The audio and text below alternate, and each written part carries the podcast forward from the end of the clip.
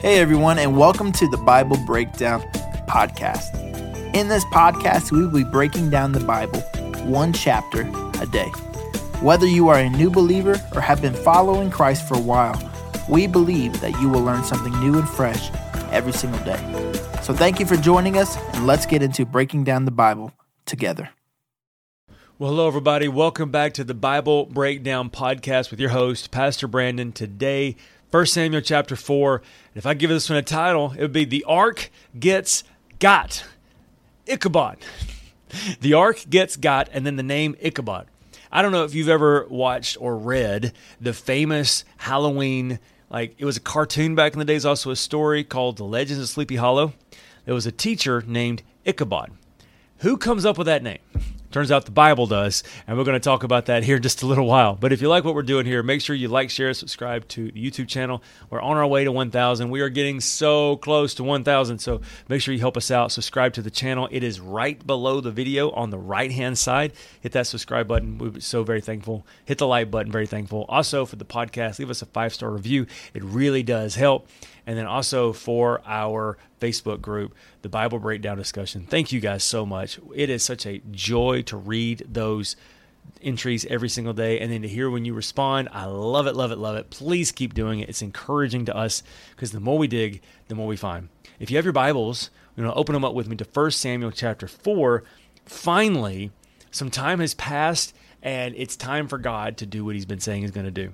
We don't know exactly how much time has passed, but we know at this point that things are starting to unravel and things are starting to happen. Samuel's now an adult. It's he's obviously the anointed person who's leading spiritually the nation of Israel. He is effectively the last judge of the nation of Israel. By the time Samuel's life is over with, he will have anointed two kings of Israel. And so this is amazing kind of finale, a bookend to the book of Judges, but God is done. God is done with the nation of Israel not taking his goodness seriously. And so something bad is going to happen, but even with this bad thing happening, God is still moving. Remember, the overall theme of 1 Samuel is God's providence despite our silliness. So even when bad things happen, it doesn't mean that God's not still moving. We're going to see that today because it's going to get about as bad as it can get for the nation of Israel. And here's one thing you have to remember. In the Old Testament, when Moses he he comes down off the mountain and he has the Ten Commandments and all this kind of stuff. He ends up making this thing called the Ark of the Covenant. And the people did not worship the Ark of the Covenant. The Ark of the Covenant, it was this box, kind of rectangular box made out of gold. And inside of it, they put the Ten Commandments, they put Aaron's staff, and they put some manna, just some some symbols of the miracles of God. And when the the priests would, would march, they would take these these symbols inside this box called the Ark of the Covenant. And it was beautiful. It had angels, gold angels on top of it. It's just this beautiful thing. And it was a symbol of the presence of God. So they didn't bow down and worship the ark. They every time they would see the ark, it would remind them of God. And so it was a symbol of God. And so the nation of Israel, to them, there was nothing more holy other than God Himself than the ark because it reminded them of God's presence. They would take the ark with them into battle. And it was as though God was with them in the battle. It was just very, very important to them. That's why this chapter is so devastating. So, if you want to, read this with me, and we're going to hear how Ichabod Crane from the, the movie or the cartoon or the whatever you got, Legend Sleepy Hollow, where he got his name. So here we go. You ready? Verse 1. And Samuel's words went out to all the people of Israel. At that time, Israel was at war with the Philistines. The Israelite army was camped near Ebenezer, and the Philistines were at Aphek. The Philistines attacked and defeated the army of Israel, killing 4,000 men. After the battle was over, the troops retreated to their camp. And the elders of Israel asked, Why did the Lord allow us to be defeated by the Philistines? Then they said, Let's bring the ark of the covenant of the Lord from Shiloh, and if we carry it into battle with us, it will save us from all of our enemies. So they sent men to Shiloh to bring the ark of the covenant of the Lord of heaven's armies, who was enthroned between the cherubim. Hophni and Phinehas, the sons of Eli, were also there with the ark of the covenant of God. And when all the Israelites saw the ark of the covenant of the Lord coming to their camp, they shouted for joy. and it was so loud that it made the ground shake. What's going on? The Philistines asked. What's all this shouting about in the Hebrew camp? When they were told that it was because the ark of the Lord had arrived, they panicked. The gods have come to their camp, they cried. This is a disaster. We will never we've never had to face anything like this before. Help! Who can save us from these mighty gods of Israel?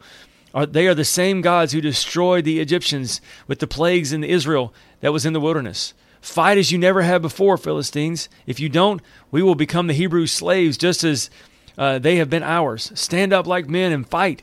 So the Philistines fought desperately, and the Israelites were defeated again. And the slaughter was great. 30,000 Israelite soldiers died that day, and the survivors turned and fled to their tents. And the ark of God was captured, and Hophni and Phinehas, the two sons of Eli, were killed. So pause. What's happening is is the Philistines know very little about what's going on. So they're getting it all wrong as far as in they're like God's plural and all this kind of stuff. What they do know is is the God who was with them that did all these things, he's now with them again. So we better do something. And so they do something. And because God was not with them anymore, they end up killing those evil priests and take the ark. Well, verse 12. A man from the tribe of Benjamin ran from the battlefield and arrived at Shiloh later that same day. He had torn his clothes and put dust on his head to show his grief. Eli was waiting beside the road to hear the news of the battle, for his heart trembled for the safety of the ark of God. When the messengers arrived and told what had happened, an outcry resounded throughout the town. What's all this noise? Eli asked. The messenger rushed over to Eli, who at this point was 98 years old and blind. He said to Eli, I have just come down from the battlefield. I was there this very day. What happened, my son? Eli demanded. The Israel has been defeated by the Philistines, the messenger replied. The people have been slaughtered, and your two sons, Hophni and Phinehas, are also killed, and the ark of God was captured. Listen to this. When the messenger mentioned what happened to the ark, not his sons, not all the people, what happened to the ark. That's why. That's why I hope you understand how important the ark was to the to the Israelites.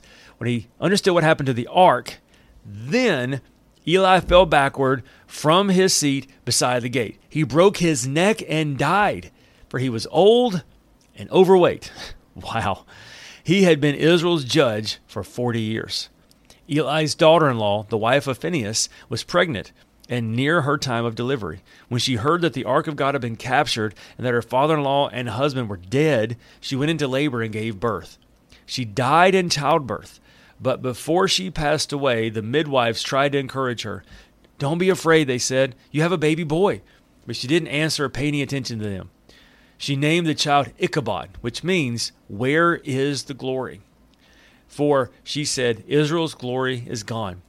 And she named him this because the ark of God had been captured and because her father in law and husband were dead.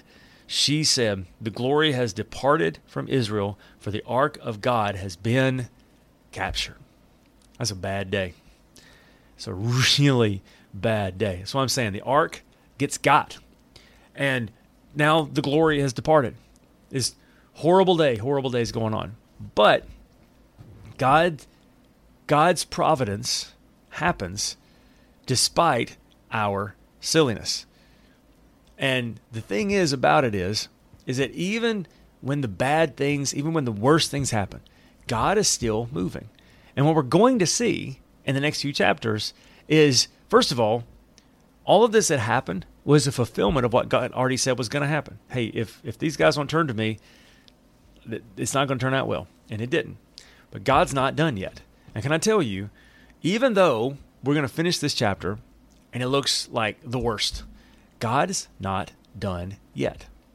Can I tell you in your life, if you're right at the bottom of a certain chapter in your life, this is the end of a chapter, it's 1 Samuel chapter 4. It's not the end of the book.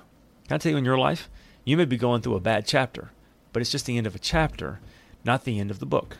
If you're not dead, God's not done. So I want you to come back tomorrow. We're going to read and see what happens.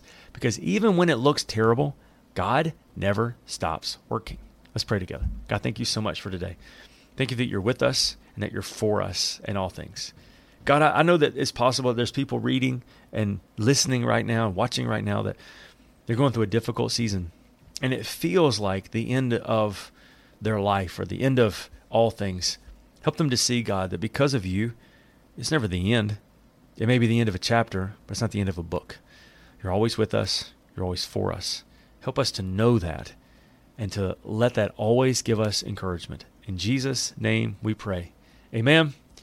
Amen. Well, don't forget, God's word says in 1 Samuel chapter 12, be sure to fear the Lord and faithfully serve him. Think of all the wonderful things he has done for you. God is for you more than you can imagine. And God's providence is on display, even despite our silliness. I love you. I'll see you tomorrow for 1 Samuel chapter 5.